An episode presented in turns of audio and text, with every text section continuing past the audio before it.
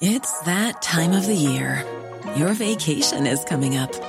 You can already hear the beach waves, feel the warm breeze, relax, and think about work. You really, really want it all to work out while you're away. Monday.com gives you and the team that peace of mind.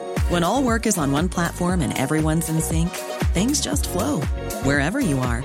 Tap the banner to go to Monday.com.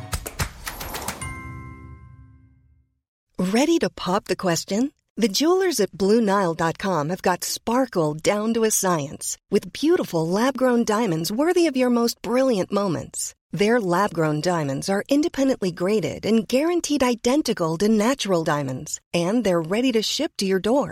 Go to BlueNile.com and use promo code LISTEN to get $50 off your purchase of $500 or more. That's code LISTEN at BlueNile.com for $50 off. BlueNile.com code LISTEN. There's never been a faster or easier way to start your weight loss journey than with PlushCare. PlushCare accepts most insurance plans and gives you online access to board-certified physicians who can prescribe FDA-approved weight loss medications like Wigovi and Zepbound for those who qualify. Take charge of your health and speak with a board-certified physician about a weight loss plan that's right for you. Get started today at plushcare.com slash weight loss. That's plushcare.com slash weight loss. plushcare.com slash weight loss. Palmemordet Swedenborgskyrkan del 2 med Jonas Nyman. Sveriges statsminister Olof Palme är död. 90 000. Ja, det är mord på Sveavägen. Hörde de säger att det är Palme som är skjuten. Mordvapnet med säkerhet är en Smith Wesson, en revolver kaliber .357. Inte ett svar. Finns inte ett svar. För jag har inget. Och jag har inte varit Varför skulle jag göra Polisen söker en man i 35 till 40-årsåldern med mörkt hår och lång mörk rock. Välkomna till podden Palmemordet som idag görs av Jonas Nyman tillsammans med mig, Tobias Henriksson på PRS Media. Vi har nått dit vi är idag tack vare ert stöd, både ekonomiskt och i form av glada tillrop och tips. Om du vill hjälpa till att stötta oss just ekonomiskt, gå gärna in på patreon.com palmemordet där du kan donera en summa som podden får per publicerat avsnitt. Det är alltså patreon.com palmemordet. Om du hellre vill swisha en slant så hittar du numret i avsnittsbeskrivningen.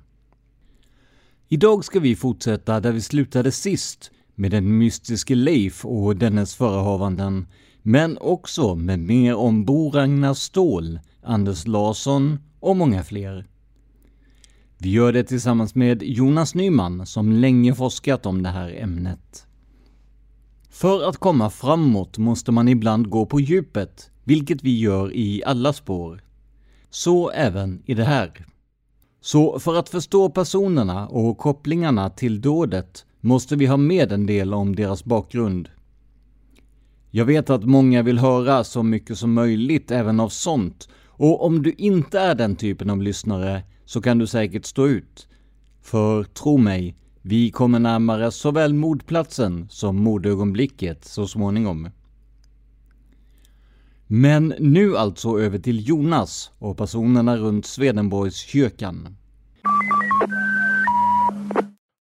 Eh, men innan vi kör igång där, kan vi bara ta det här med, med källorna en gång till? För att eh, det är vissa som har missförstått lite här har jag sett och, och tror att det är SvebTVs intervju som är grunden till eh, den här storyn. Men riktigt så är det ju inte.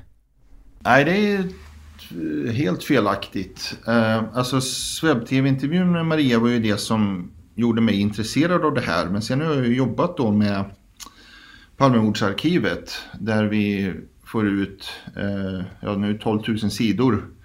Och väldigt mycket av det är ju saker som jag själv har begärt ut om just eh, Leif och an, eh, anknytande eh, uppslag.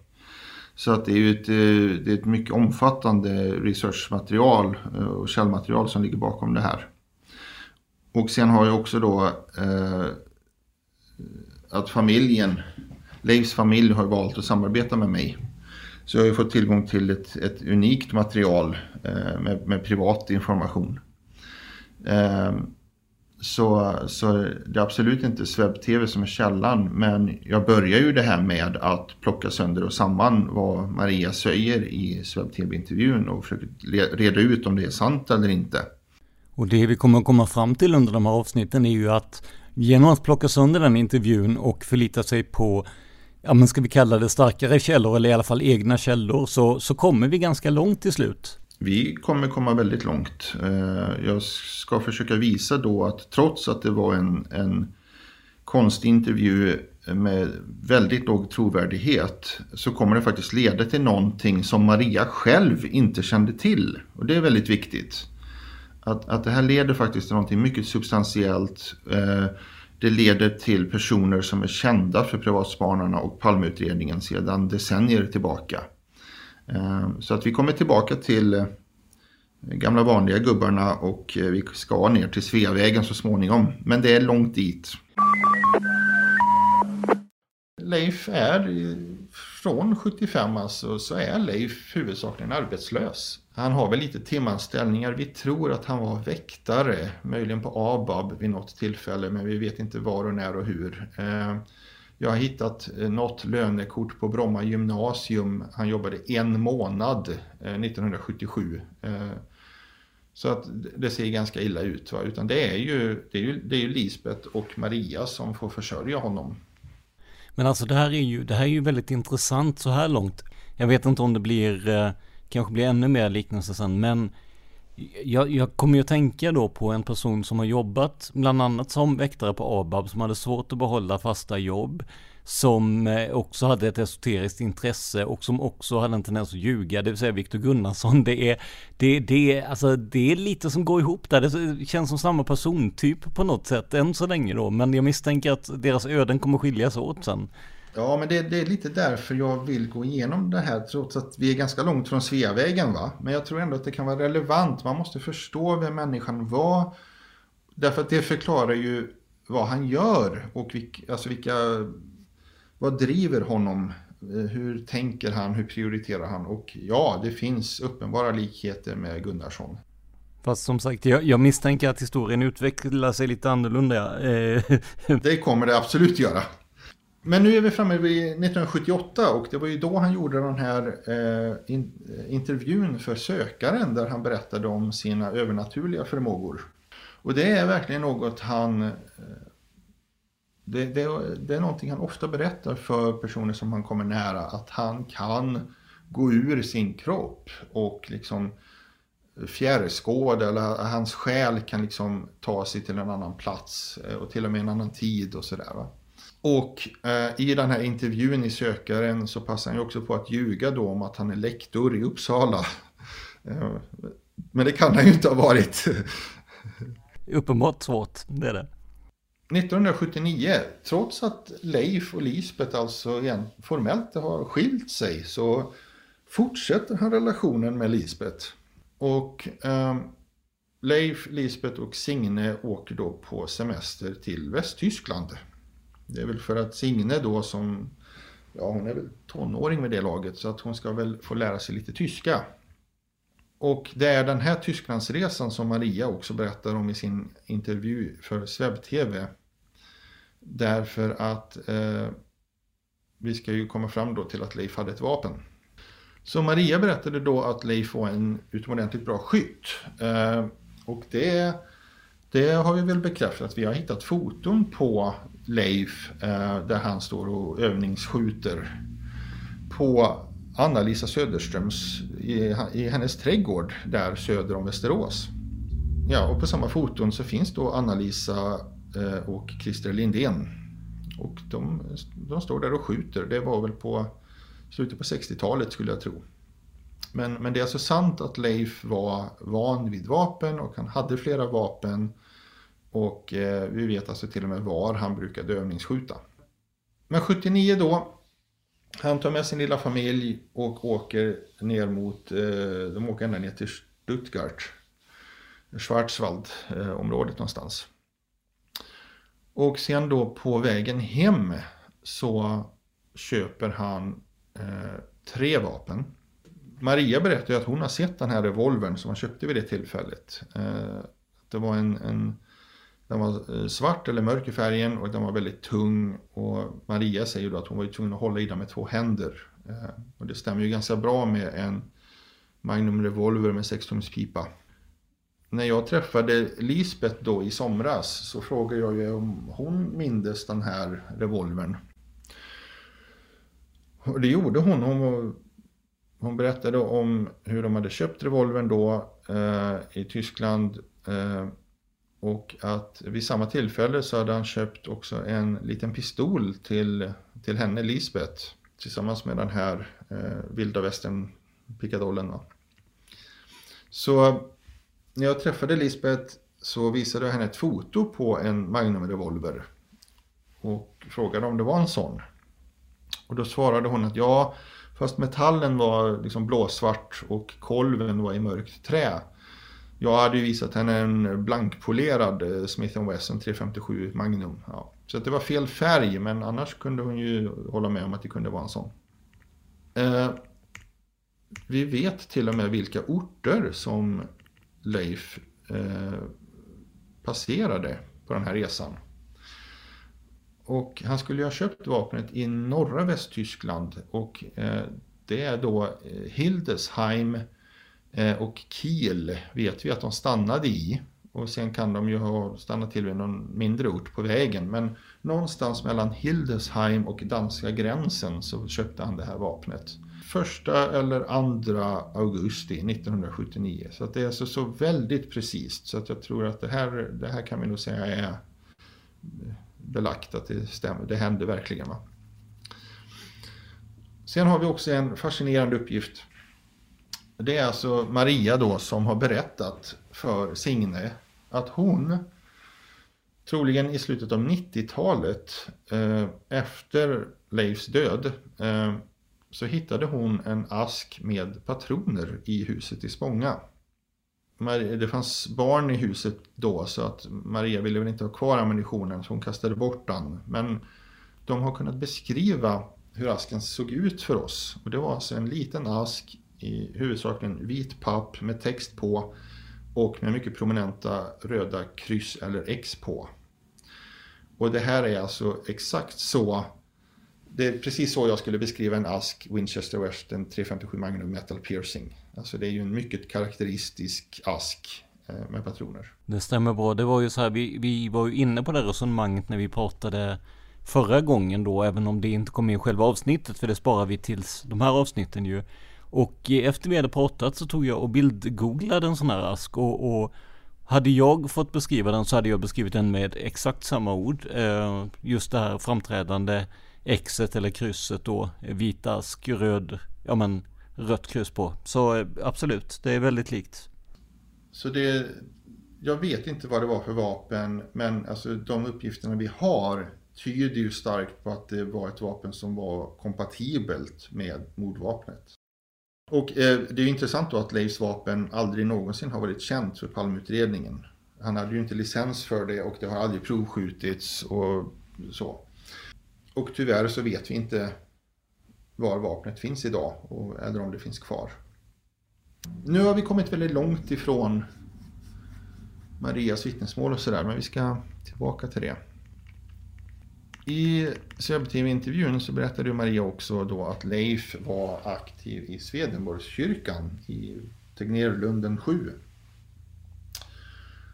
Och Leif och Maria umgicks med personer i en krets runt kyrkan på den adressen och många av dem var ju också religionshistoriker och etnografer. Eh, och flera av dem hade anknytning till Swedenborgskyrkan.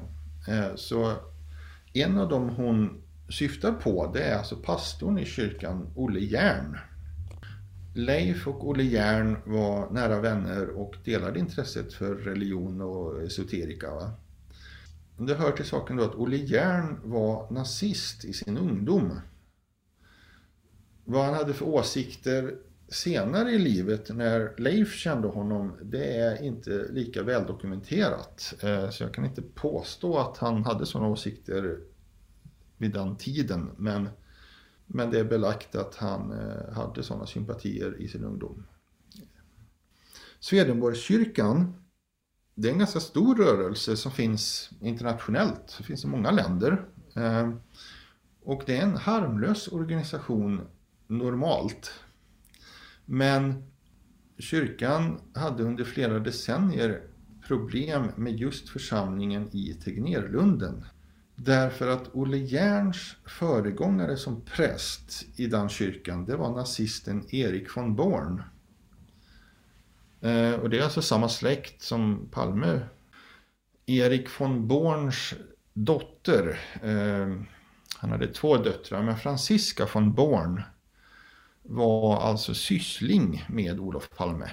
Och det är ju sådana här lustiga sammanträffanden som vi privatspanare lever för. Va?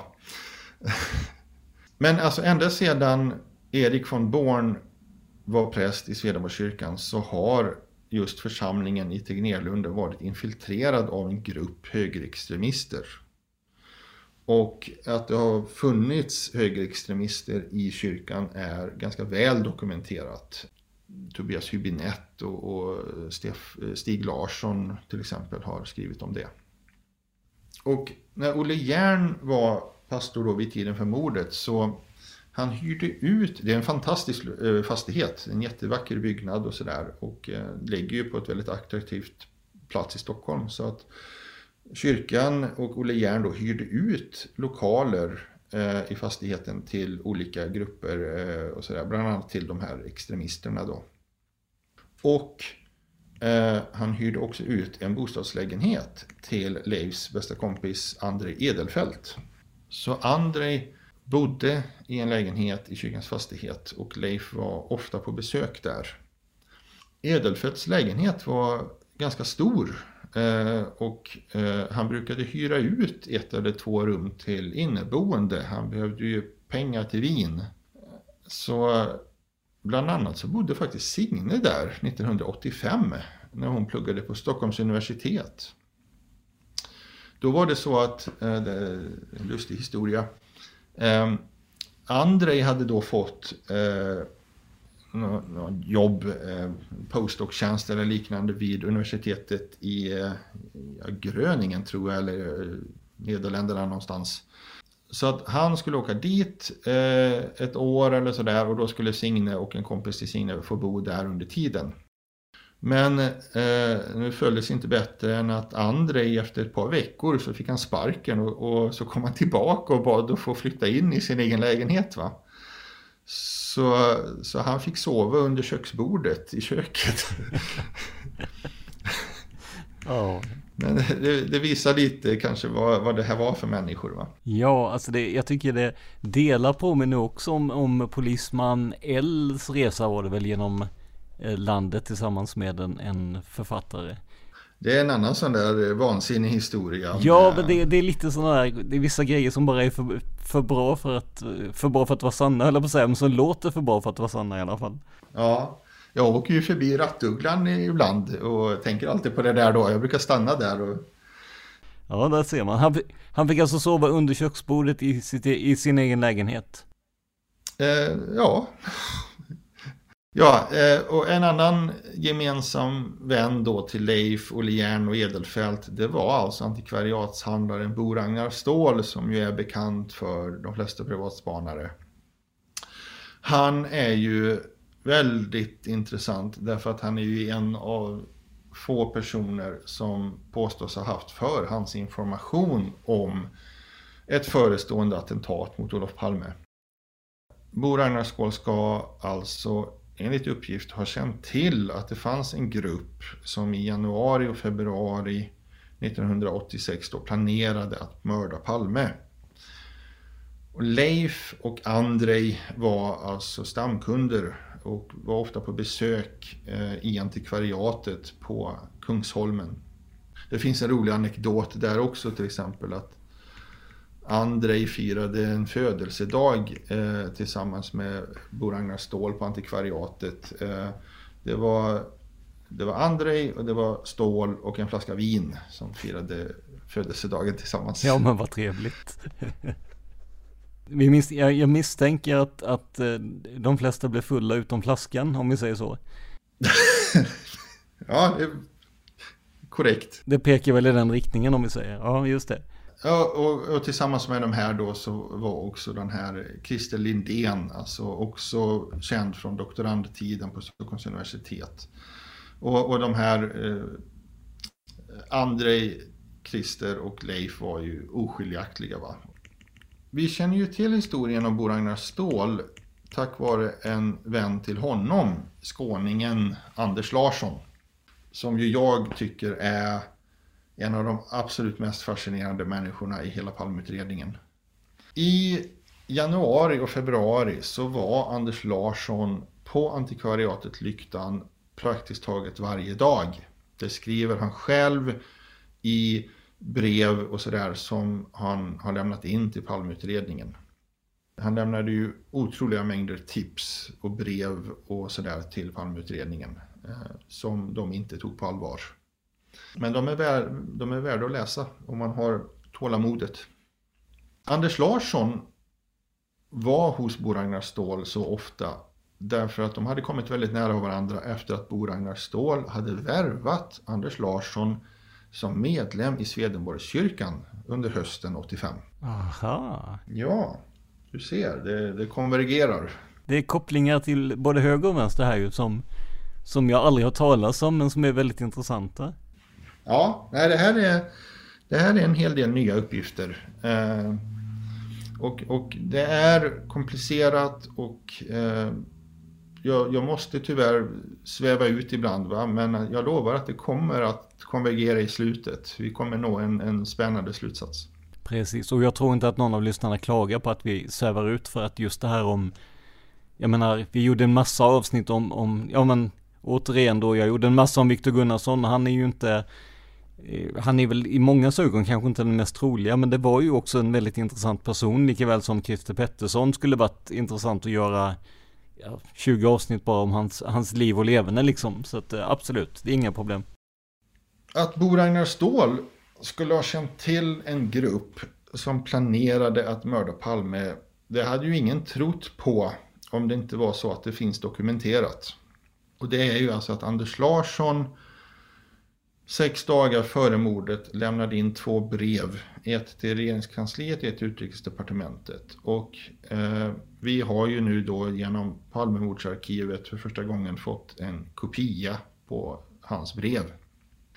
Och det är mycket svårtytt och väldigt förvirrat brev och det innehåller huvudsakligen eh, massa olika konstiga tidningsklipp och sådär. Eh, men man måste nog tolka breven som en varning om att Palme kommer att dö. Eh, eller så ville Anders Larsson åtminstone få polisens eller säkerhetspolisen att reagera och börja utreda Bo Ragnar Ståhl. Därför att av innehållet i brevet så är det ju väldigt mycket som det handlar ju om antikvariatet och det är ju väldigt mycket som pekar mot Bo Ragnar Ståhl. Så att, alltså, man måste ju tolka brevet som att han ville väcka polisens intresse för kretsen runt antikvariatet. There's never been a faster or easier way to start your weight loss journey than with PlushCare. PlushCare accepts most insurance plans and gives you online access to board-certified physicians who can prescribe FDA-approved weight loss medications like Wigovi and Zepbound for those who qualify. Take charge of your health and speak with a board certified physician about a weight loss plan that's right for you. Get started today at plushcare.com slash weight loss. That's plushcare.com slash weight loss. Plushcare.com slash weight loss. If you thought the only way to get a more defined jawline with natural looking results was through surgery, think again. Juvederm Volux XC is a non surgical injectable gel filler that improves moderate to severe loss of jawline definition and can help you achieve natural looking results with little downtime. Even better, this improved definition lasts up to one year with optimal treatment. No maintenance required. Improve jawline definition for a smooth, sculpted look with Juvederm Volux XC. For important safety information and to find a licensed specialist, visit juvederm.com. That's J U V E D E R M.com. Not for people with severe allergic reactions, allergies to lidocaine, or the proteins used in Juvederm. Common side effects include injection site redness, swelling, pain, tenderness, firmness, lumps, bumps, bruising, discoloration, or itching. There's a risk of unintentional injection into a blood vessel, which can cause vision abnormalities, blindness, stroke, temporary scabs, or scarring. Talk to a licensed specialist to find out if it's right for you. Normally, being a little extra might be a bit much, but not when it comes to healthcare. That's why United Healthcare's Health Protector Guard fixed indemnity insurance plans, underwritten by Golden Rule Insurance Company, supplement your primary plan so you manage out of pocket costs. Learn more at uh1.com. Anders Larsson blev ju känd för allmänheten genom Lars Borgnäs som intervjuade honom 91 och så var han med i eh, Norra Magasinet 92. Och Anders Larsson uppgav ju då att han hade fått informationen om en, ett planerat attentat från Bo Ragnar Ståhl. Och Larsson hävdade att Bo Ragnar Ståhl i sin tur skulle ha fått kännedom om en konspiration från någon med anknytning till Säpo. Men det tror jag inte riktigt på, för vi har aldrig någonsin kunnat lista ut vem det skulle vara eller hur eller varför och sådär va. Lars Borgnäs kunde ju inte komma med starkare evidens än att det hände att Säpo-poliser besökte antikvariatet därför att det låg nära polishuset. Det kan kännas ganska rimligt utan att man behöver ha en mordplan i, i tankarna. Ja, precis. Det finns ju, det finns ju poliser med spirituella intressen också. Så är det. Så jag kommer då istället att visa att Anders Larsson och Bo Ragnar Ståhl faktiskt hade kännedom om en grupp Palmehatande högerextrema konspiratörer. Så jag kan, jag kan förklara hur, hur både Bo Ragnar Ståhl och Anders Larsson kände till detta. Om vi går tillbaka till Maria och SvebTV-intervjun så avslutas den med att Maria sitter och spekulerar lite grann om hur mordet skulle kunna ha gått till då om Leif faktiskt var inblandad. Och då säger hon att hon tror att hennes make Leif blev lejd av en grupp konspiratörer. Och att gruppen då ville välja en person som var fristående eller en person utanför gruppen. En person som inte är medlem i kända högerextrema organisationer. Och som inte har kopplingar till några särskilda intressegrupper eller yrkeskategorier. Utan man ska kunna Alltså på engelska, ordet patsy är ju det jag är ute efter. Va? Alltså att man ska, man ska ha en, en, en person som man kan skylla på och som kommer se ut som en ensam galning. Eh, även om man då jobbar för en större konspiration. Och Maria hävdar ju då att det var därför som gruppen ville eh, anlita Leif som skytt. Och hon säger faktiskt också att Leif accepterade jobbet, att, att han tog på sig att vara skytten. Det låter ju lite konstigt med tanke på att eh, vi har, tror ju att han var på Island. Men han, men han kan ju ha han kan ju ha accepterat det fast av rent praktiska skäl så föll det sig inte så. Eh, men det är, det är intressant. Det är ju också intressant därför att Leif är ju inte ensam om att ha fått ett sånt erbjudande. Det finns ju flera andra personer som har vittnat om att ha fått i princip identiska erbjudanden. Jag tänker då på Ivan von Birchan, eh, Kenneth Nielberg och så fallet Johan då som vi... Eh, och de är intressanta därför att de uttrycker sig... De väljer vissa ord som är nästan identiska. Och de förklarar då allihopa att, att vapnet var redan klart. De hade det fanns ett vapen som inte kunde spåras till någon. Och att gruppen skulle tala om var och när Palme skulle infinna sig. Så att skyttens jobb skulle bara vara att stå och vänta på en viss plats med det här vapnet och så skulle Palme komma dit.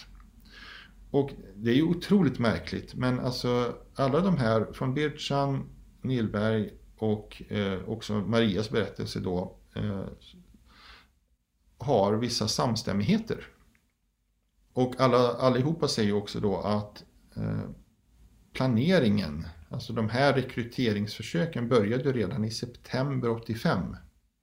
Det säger ju till exempel Ivan von Birchan och sådär. Va? Och det tycker jag är lite intressant.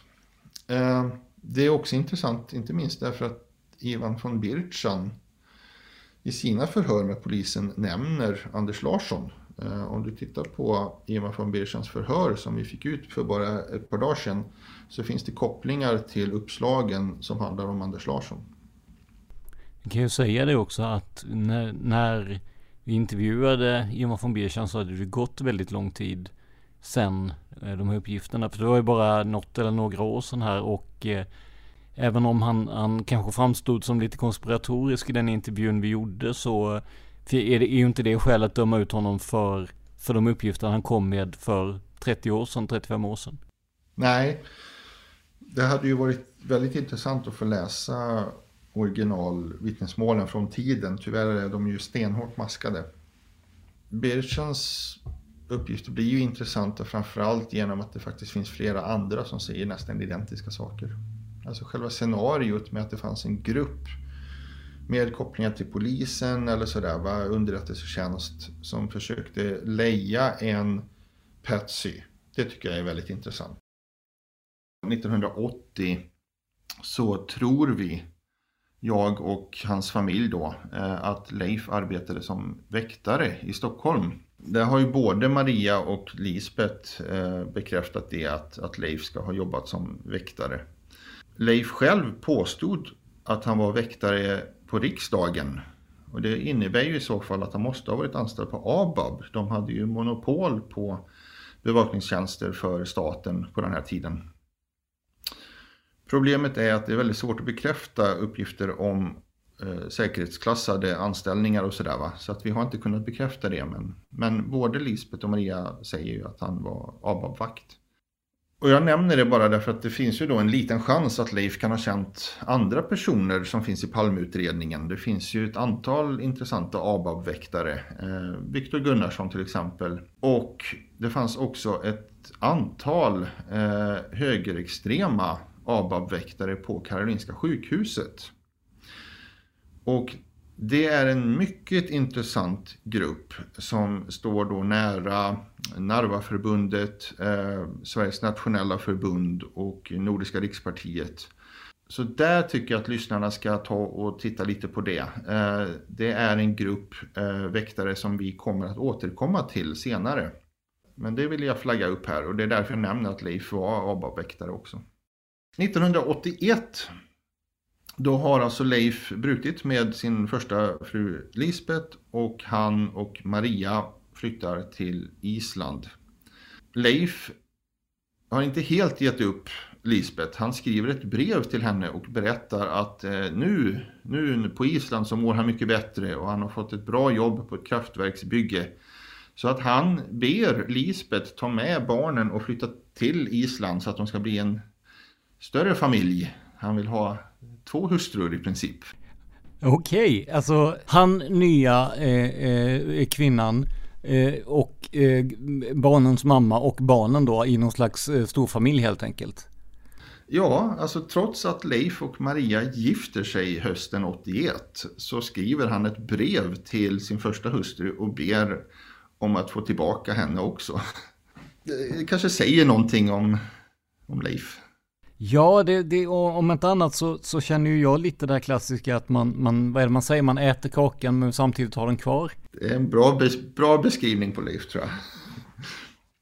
Leif och Maria flyttar till Island där, där och Leif får så småningom ett jobb på eh, universitetet i Reykjavik genom en kompis. Eh, en kompis som jag och eh, Leifs dotter Signe har pratat med. Han heter Bergur. Det konstiga är att Leifs anställning på universitetet i Reykjavik har inte avsatt några spår alls i arkiven på Island.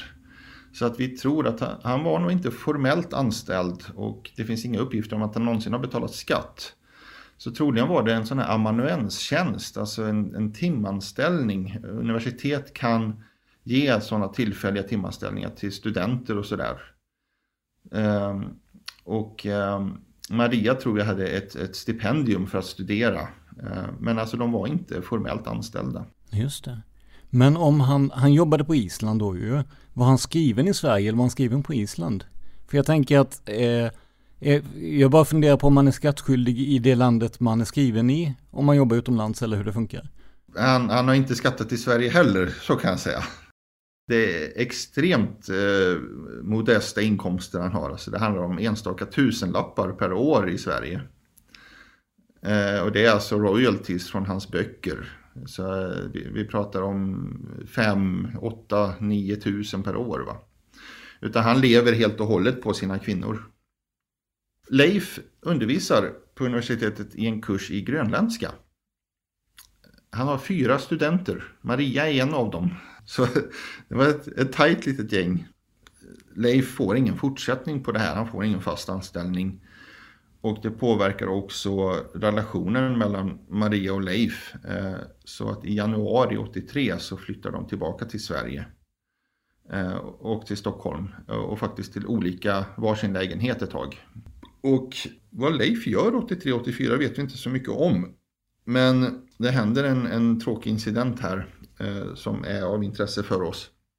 Och det är att Lisbeth träffar en ny man eh, som hon får ett fantastiskt förhållande med.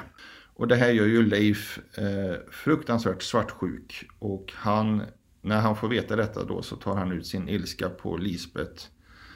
Och det blir då att han, han eh, förfalskar hennes namnteckning för att ta ut pengar från hennes bankkonton. Han eh, överfaller henne eh, rent fysiskt och till sist då så vid ett par tillfällen så skruvar han loss muttrarna till däcken på hennes bil. Oh, herregud. Men, men alltså det där är ju, det måste ju liknas vid närmast mordförsök helt enkelt ju. I, i alla fall i, i någon slags folkligt rättsmedvetande. Det hade kunnat gå väldigt illa. Eh, nu gjorde det inte det därför att Lisbeth var inte helt oförberedd. Därför att Bo Ragnar Ståhl hade ringt till henne och varnat henne om att Leif tänker försöka mörda henne. Men det säger ju någonting om hur nära Leif och Bo Ragnar Ståhl stod varandra. Alltså här har Leif anförtrott sig till sin vän antikvariehandlare Ståhl om vilka problem han har med familjen och att kvinna, kvinnorna lyder inte honom. Va? Leifs bästa kompis, Andrei Edelfelt, som alltså bodde i en lägenhet i Tegnérlunden i Swedenborgskyrkans fastighet. Han får ett jobb på ett universitet eh, våren 1985. Men det gör ju då att det står ju en, en stor och fin lägenhet ledigt eh, i Tegnérlunden. Och där flyttar då Leifs dotter Signe och en kompis till henne in för att de ska plugga på universitetet i Stockholm. Så det passar alldeles utmärkt. Problemet är ju då att på grund av Andrejs eh, dryckenskap och, och kanske också en del personliga egenheter så blir ju hans anställning eh, i Nederländerna också ganska kortlivad. Så att efter bara ett par, tre veckor så står han på tröskeln och ber att få flytta in i sin egen lägenhet igen. Och det blir lite stökigt då. Eh, så att när, när, när tjejerna bor där då, Signe och hennes kompis, så då kommer ju ibland Leif på besök och ibland kommer eh, Christer Lindén och, och andra på besök och det brukar ju då resultera i dryckenskap. Vi har också uppgifter om att de, de var ofta på restaurang Carolina på Drottninggatan 89. Det är alldeles i närheten. Det var Andrejs favoritställe. Och det är där då, när han har varit där så händer det att han kommer hem sent och somnar då under köksbordet. Men senare 85, till eh, höstterminen, augusti 85, så flyttar Leif ännu en gång till Island och här börjar han jobba som språklärare på en internatskola i Eidar. Det ligger strax norr om Egelstadir på östra Island. Det är långt ute i ingenstans. Det är väldigt isolerat. Så att Leif eh, bor ju på skolan. Dels för, dels för att det, det, är så långt ute i ingenstans att det finns ingen annanstans att bo. Och eh, eleverna bor ju på skolan då också så att de behöver väl vuxna också på eh, dygnet runt. Va? Leif har behållit sin kontakt med sin vän Bergur eh, och han har ju varit en viktig källa för mig och Signe. Eh, och Bergur har kvar anteckningar från den här tiden. Och det gör att vi kan ungefär eh, veta var Leif befann sig vid olika tidpunkter 85-86. Eh, och det gör ju då att vi har alltså en utmärkt möjlighet att kontrollera sanningshalten i Marias vittnesmål på SvebTV. Eh, och det här är anledningen till att jag aldrig trodde på att Leif var på det här eh, mötet eh, hos Tempelriddarna. Därför att vi har, vi har en uppgift om att Bergur ringde till skolan i Egelstadir den 16 november 1985. Då var Leif visserligen utomhus så att han kunde inte ta samtalet men det, det var väldigt tydligt att Leif åtminstone var där. Va? Och vi har, vi har inga andra uppgifter eh, om att Leif skulle ha varit eh, utanför Island i november 85. Det finns inga, inga uppgifter om att han ska ha varit ledig eller avvikit från skolan på något sätt. Så då har vi rätt ut det. Eh, däremot så kan vi ju bekräfta Marias uppgifter om att Leif var i Sverige över jul och nyår 85-86 som hon ju vittnar om. Därför att det har vi fått en oberoende bekräftelse på. Eh, vi har ett brev som Leif har skrivit från den tiden där han beskriver att han eh, ska åka till Sverige över jul och nyår. Eh, och det är skrivet då i december 85. Eh, och han åkte via Reykjavik och eh, träffade troligen Bergur på vägen. 87-88 så flyttar då Leif tillbaka till Sverige efter att ha förlorat anställningen på de skolorna han jobbade på Island på då. Och då flyttar han tillbaka till Maria och de köper då huset i Spånga. De bor faktiskt på ett par olika adresser i Spånga. Eh, jag tror att Maria nämner inte det, men att de köpte inte huset med en gång utan de bodde först på i ett, annat hus i Spånga och sen flyttade de till den slutgiltiga där hon tror att, hus, att vapnet då ligger hösten 91 så blir Leif sjuk i cancer. Troligen tjocktarmscancer eller levercancer och det är ju naturligtvis orsakat av hans eh, whiskykonsumtion. Va? Och ungefär samtidigt, jag vet inte om det var före eller efter, men ungefär samtidigt så begär Maria skilsmässa och de separerar. Och sen går det väldigt fort utför för Leif. Eh, levercancer är ju ganska seriösa saker. Leif bor sina sista månader i Västerås i en lägenhet som då den här Anna-Maria, eh, Anna-Lisa Söderström fixat åt honom. Och sen dör Leif den 28 april 92, bara 54 år gammal alltså. Jag nämner det därför att eh, man kan ju tolka det som att det styrker eh, trovärdigheten i det Maria berättade om vapnet. Att hon, att, att, därför att Leif hade egentligen aldrig tid att hämta vapnet det, det, gick så fort va och de hade separerat då. Eh, så att om revolvern låg på vinden i Spånga så är det fullt möjligt att han aldrig fick möjlighet att, att hämta den där. När du säger så snabbt, vad, vad, vad, vet du vad vi pratar om för tidsrymd ungefär? Jag tänker från att man är uppe och rör på sig och kan ta sig upp på vinden till det att man är sängliggande eller till och med avliden. Eh, har du fått en uppfattning om det? Nej, men alltså månader. Men jag tror att de separerade redan på hösten 91 så att han flyttade ut från huset. Vi har ju fått ut Marias förhör eh, med polisen och hon berättar ju nästan ordagrant exakt samma sak för polisen som hon berättade i SvebTV. Det finns någon obetydlig detalj som diffar. Men sen fortsätter Maria att mejla med Palmegruppen och, och Peter Stoide på Palmegruppen. Därför att hon insisterar på att vi måste söka efter vapnet i villan i Spånga. Men Palmeutredningen tror ju inte alls på Maria och hennes berättelse så att de är inte alls intresserade av att leta efter vapnet. Men till slut blir det alltså Maria själv som tar kontakt med den nuvarande villaägaren och får hans tillstånd då att, att söka efter vapnet. Så under 2019 eh, så görs två försök att leta efter vapnet i, i villan i Spånga. Eh, och det är stora svårigheter rent praktiskt att göra det. Med, man försöker med metalldetektor men det är ju spik och överallt och sådär. Och det är massa mineralull och sågspån och sånt där så att det går inte att se någonting och sådär. Så, Så att en fullständig genomsökning av vinden har fortfarande inte gjorts. Och när vi pratar vind, är det så att säga en vind med, med, med alltså krypvind eller vad man ska kalla det, eller är det en, en vind där man kan gå in och ändå ha en, en hyfsad överblick eller? Det borde vara det senare, men jag, det är ju inte inrätt eller sådär utan jag, jag, misstänker att det bara är lös, eh, antingen mineralull eller en massa sågspån och sådär. Ja, precis. Det är alltså det, det är förenat med vissa svårigheter att hitta någonting där överhuvudtaget då. Precis, precis, precis. Och sen då, Maria går ut på SvebTV då eh, i februari-mars förra året och berättar då sin historia som väl egentligen ingen trodde på. Och sen 10 juni så berättar ju Christer Petersson heter han. Han gick ut då 10 juni som ni vet och det gjorde ju då att förundersökningssekretessen försvann och sen dess har jag ju jobbat ganska intensivt med att begära ut handlingar från förundersökningen. Så nu, nu lämnar vi Leif här va och eh, allt jag kommer att berätta från nu är baserat på den här nya informationen från Palmeutredningen. Det här är, baserat på liksom primärdata, eh, förhör och så vidare från, från utredningen.